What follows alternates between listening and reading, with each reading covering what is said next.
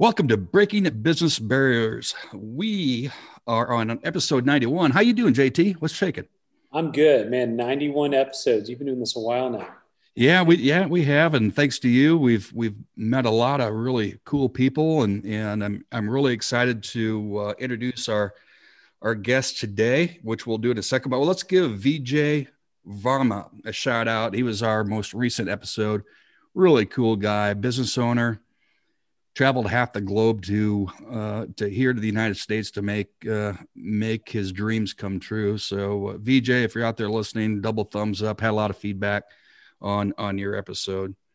Well, that brings us to our guest, Doug Stamen. Excited to have Doug on. He's a business owner, owns a company called In Your Face Apparel.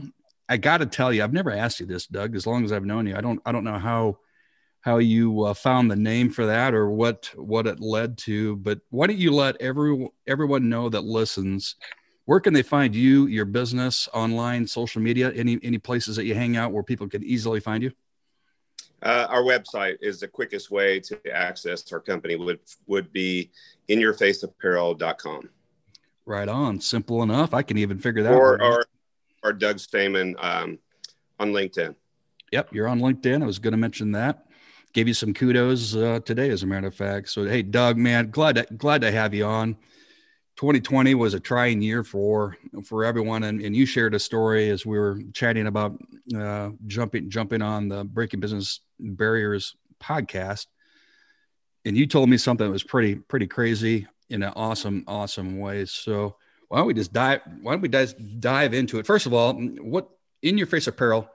How'd you get started? What's it all about? I mean, give everyone an idea of what it is that you do.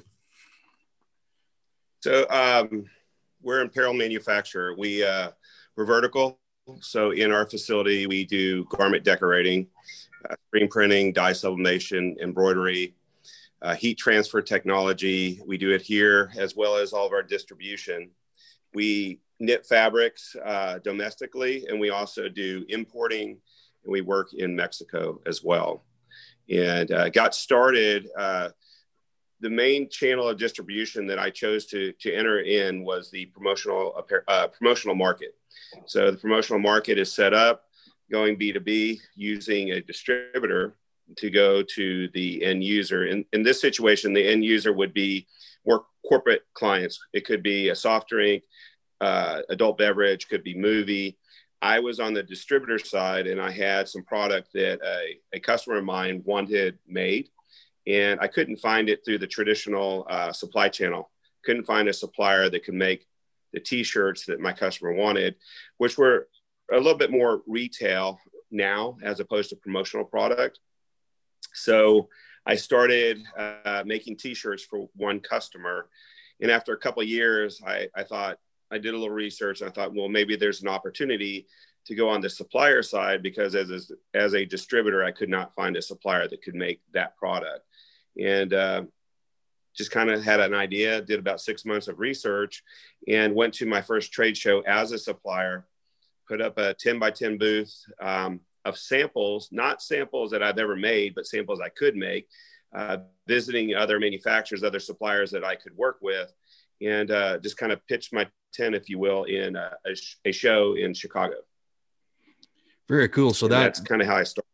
It's very cool. No now, you're in college. You're a proud grad of uh, UT, correct? University of Texas.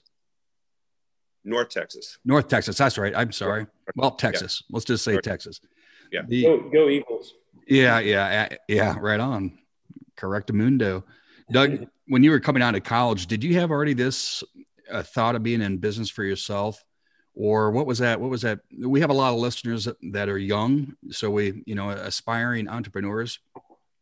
Uh, how did you how did you really get there? Did you have that idea like man this is what i'm going to do. I'm going to enter this business space which i know is very competitive just like most quality businesses are. What what led you to that? So um the path was kind of you know i was a marketing major at north texas um, which went into that because I didn't know specifically what I wanted to do. And uh, went into sales, I quickly figured out that everyone's on straight commission, meaning if you're a salaried person, if you don't produce, they're going to fire you. If you're a commission person, if you don't produce, you're not going to make any money. And I love that part of sales. And um, I went to work for a company out of college. Uh, it was a business forms, if you can remember business forms, printing, uh, distributorship. And I, I did that for three to four years and decided it was time to go out and start my own business because I was kind of a brokering deal between our, our, our customers and a manufacturer in that situation. Uh, didn't work out that well. The partnership that I went into to start my own business did not last more than 18 months. Most partnerships are very difficult, they don't work.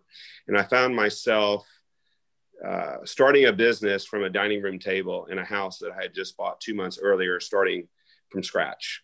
So I wouldn't say that was planned at all. I kind of fell into that. And with every challenge or every piece of adversity will come an opportunity if you if you let it happen.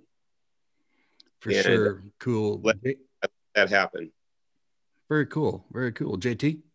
So, Doug, I'm a uh, marketing major from UNT as well. So, got a lot in common there. And uh, I felt like when you were describing your decision making process there, it was very similar to, uh, to, to mine at the time. So, small world.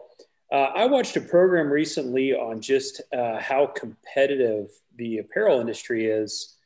Um, you know, to actually make products, uh, you know, locally and um, so I just thought I'd ask you about that. As far as you know, is, is it is it tough to survive? You know, with all of the products coming from overseas, and you know the automa- automation of you know um, certain parts of the industry and things like that, or automations work.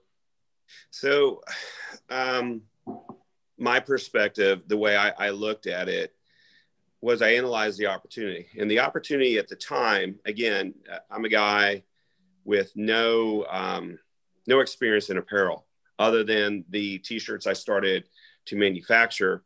I found that the opportunity for margin was going to come from not commodity but more specialized t-shirts and that was ladies tees.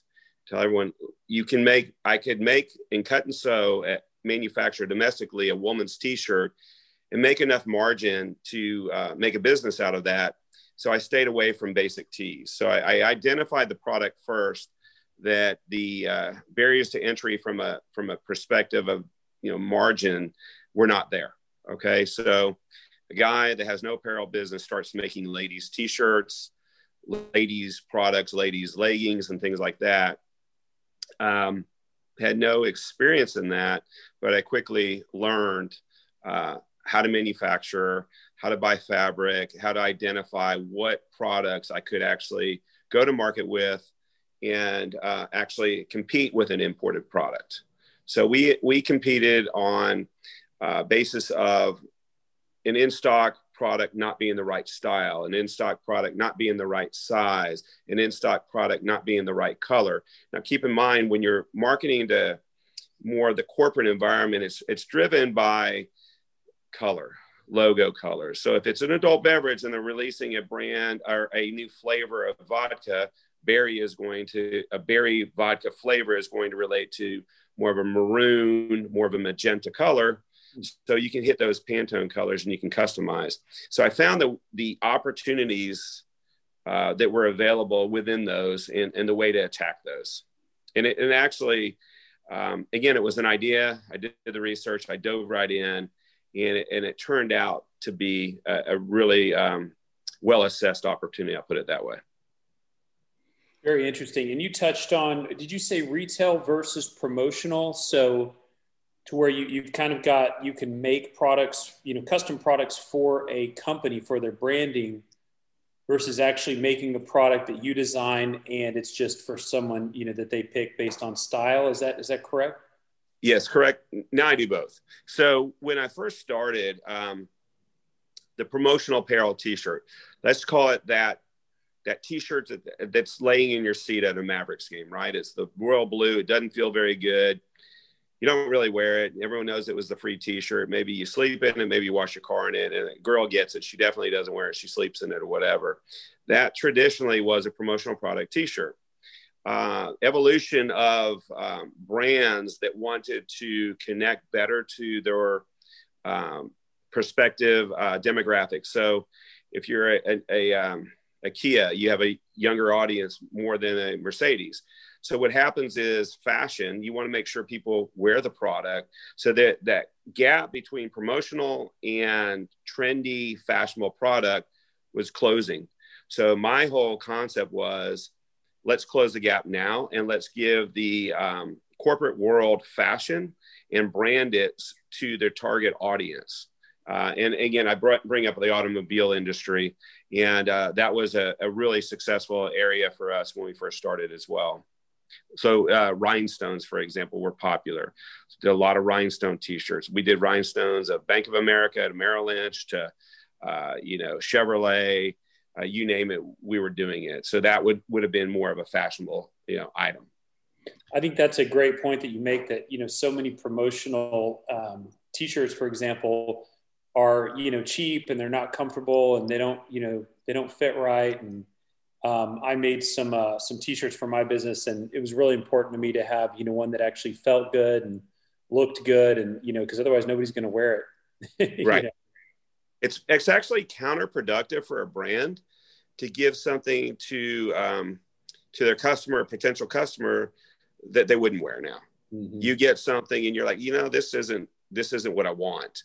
I want something I want to wear, and they're highly aware of that. And we did, we've done campaigns for Taco Bell, which is huge. All the vintage brands, whether it's Whataburger, Taco Bell, um, trying to think of all the different vintage brands. They're real big in apparel, and it's really big branding opportunities, especially when they figure out who the demographic is. Doug, I find I find this absolutely fascinating. You know, here here's a guy who had no background. I think you may be a you're well, I know that you're really humble and without you pushing the buttons and figuring it out and diving deep in there and then putting your sales hat on to to uh, really really make that engine run and hum is, is pretty cool. So recently you you and I had had spoken and there was a fork in the road in 2020 that none of us saw coming. However, I think you probably saw it long before I did with with some connections. You want to talk about that fork in the road in 2020, Doug? I just think it's um, an amazing story. Yeah, uh, when we were talking, I, I think I'm the quote I, I told you. You know, your customers will take you places that you wouldn't think about going if you just let them do it. And so, my first customer that I made a T-shirt for, um, brought me into the apparel industry. Okay, it took me a little bit of time to analyze that. Uh, you know, you go into, I was thinking of monumental times that we've had in my career. You know, I remember 9 11, remember the Great Recession. You know, I talked about the automobile market. They stopped buying t shirts when that happened in 2008, 2009. And you go into strategy, you go into 2020 uh, it started hitting us because I do a lot of importing. And I've been in business, this will be our 18th year in business. So I have been um, building a, a, database of customers for over 18 years. And so it, it's a lot. It's a lot 20 to 30,000 customers we've actually done business with. And, but our database is even larger than that. But in uh, January of 20, there was this little virus called the you know coronavirus covid-19 that was hitting wuhan china. Uh, wuhan is a, a, location of a factory that i actually work with. I have four factories in china and i was highly uh, sensitive to it because my first concern was i wasn't going to get my product to supply my customers because we do so much importing. And i was watching that and when they extended chinese new year uh, I knew that this was going to become a problem for me. And uh, speaking with my wife, I said, This is coming here. You don't understand how big this is going to be. And um, it happened really fast. If you remember in February, the rapid ascension of the, the virus, uh, my first thought was I have to do something to stay in business. You got to remember with the promotional market, concerts, which we did a lot of, no more. Okay. Schools, they're shutting down. Sales conventions, no. Product releases, no. Uh, movie releases, no. So every almost every existence for our being outside of a few opportunities or a few retailers that we do business with kind of got hit with a, a shutdown. Uh, not knowing what that was going to look like, my first thought was I need to stay in business. I need to be an essential business. And to be an essential business, I think masks are where we need to go. And um, so I was sitting at my uh, table outside and I said, I, I, need to figure out how to sell masks. And so I quickly, I, I had the contacts overseas and domestic, and I quickly um, decided I need to get some masks in. Remember, I have the database of customers. So the database of customers, I, I belong to some different Facebook groups for the promotional industry. I bought 10,000 masks and um, so I can stay in business. And I put a little message out to the industry, hey, does anyone need disposable masks? And I sold 50,000 in an hour. Uh, and, and at that point, it was kind of like, okay, my assumption was correct. Again, goal one, stay open. Goal two, keep my employees employed. Okay. Don't lay anyone off. Uh, if you remember, no one knew what was going on. So quickly, as fast as I could, our factories had the machinery. So I had, I had a database of customers who had uh, the civil side, right? I'm not going medical, although that, that approached us as well. I had a um, supply chain set up to manufacture cloth mask and uh, disposable mask. And so I put the two together and then I went to market. And Brent, I sold millions of masks. Uh, we we sold so many that we were selling out, and we were air freighting in product. We were selling out uh, way in advance. I could have, if I would have had a million masks on the floor, I would have sold them same day. Uh, that was when the mandates came out for face coverings, for cloth masks. And I think I also shared with you that um, some people didn't see it that way. They thought, well, you should be donating masks because, you know, people need them and it's a medical emergency. And I agree that it is a medical emergency and people do need them. And um, I think I give you my analogy that in a war, you know, people ramp up and they start producing guns to fight the enemy. And this is a war we're fighting against a virus. We can't see it, but we need to feed our families. We need to fight the virus. And I talked to a lot of our distributors that were reselling the product, and they said, I didn't think about it that way. And I said, well, you have to think about it that way because we're all in a survival mode financially. No one's buying pens or mugs. People were supplying the corporate customers with face coverings. So we also pivoted over to the uniform piece, which would be um, civil. So that was the cloth. That was decorated cloth mask. So if you go into a store and you see, if you go into a Whataburger restaurant or something and you see a branded mask, well, they're wearing a mask maybe that we made. Or there's a lot of major retailers that we did private labeling for, and a lot from insurance companies to school districts. They couldn't get it fast enough. So we figured that out. I think, and there's a lot of. Are you there? Yep, we see you there, there's a lot of regulations that shifted on me as well. So now I become a medical device or PPP, PPE importer. That's that's not the same as importing apparel. So the regulations shifted to what I could and couldn't bring in, and, and what those uh, regulations were going to be. So I was working about 18 hours a day, seven days a week. We're bringing in uh, the mask. We're importing the mask. I was working with the medical uh, new guidances on all those regulations. Um, and it worked. You know, it worked out really well for our company. And we took advantage of an opportunity. And we did really good with it too. And we donated, uh, we were on Channel 4 News. We donated uh, about 15,000 masks to different shelters, homeless shelters, children's hospitals. We donated a lot of product as well. So we did also give the back, give back what we could brilliant. And for all those aspiring entrepreneurs or those that are already in business for themselves, I'm sure you've you've seen many forks in the road that you've had to take. But I just this is an amazing one, and you you did it quickly. And Doug, that is uh, those who work hard and outwork the challenges. Uh, not only not only survive but they thrive so man that that's pretty amazing so those listeners out there please please uh, understand what was in front of Doug, it was, I mean, as Doug, when you and I first chatted about it, I had goosebumps going, all right, my business is just leveled and I don't know how long it'll be leveled. And you you care about your employees and and you're f- providing for your family. Amazing, man. I think everyone has this. You have to give yourself, I think, time to process what's going on. I think everyone, um, at least my my situation, you, you, you take a deep breath and you kind of take a day or so and you process. Say, okay, what am I going to do? What what am I supposed to do when everything that I've been strategically planning for has stopped? And that's you know years and years of building a business. We have a you know decent sized business.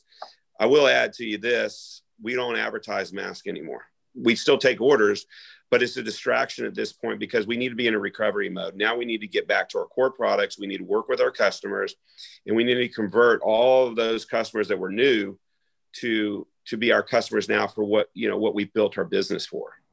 And so that's a very sensitive area too is when do you make that shift back and when is the opportunity over?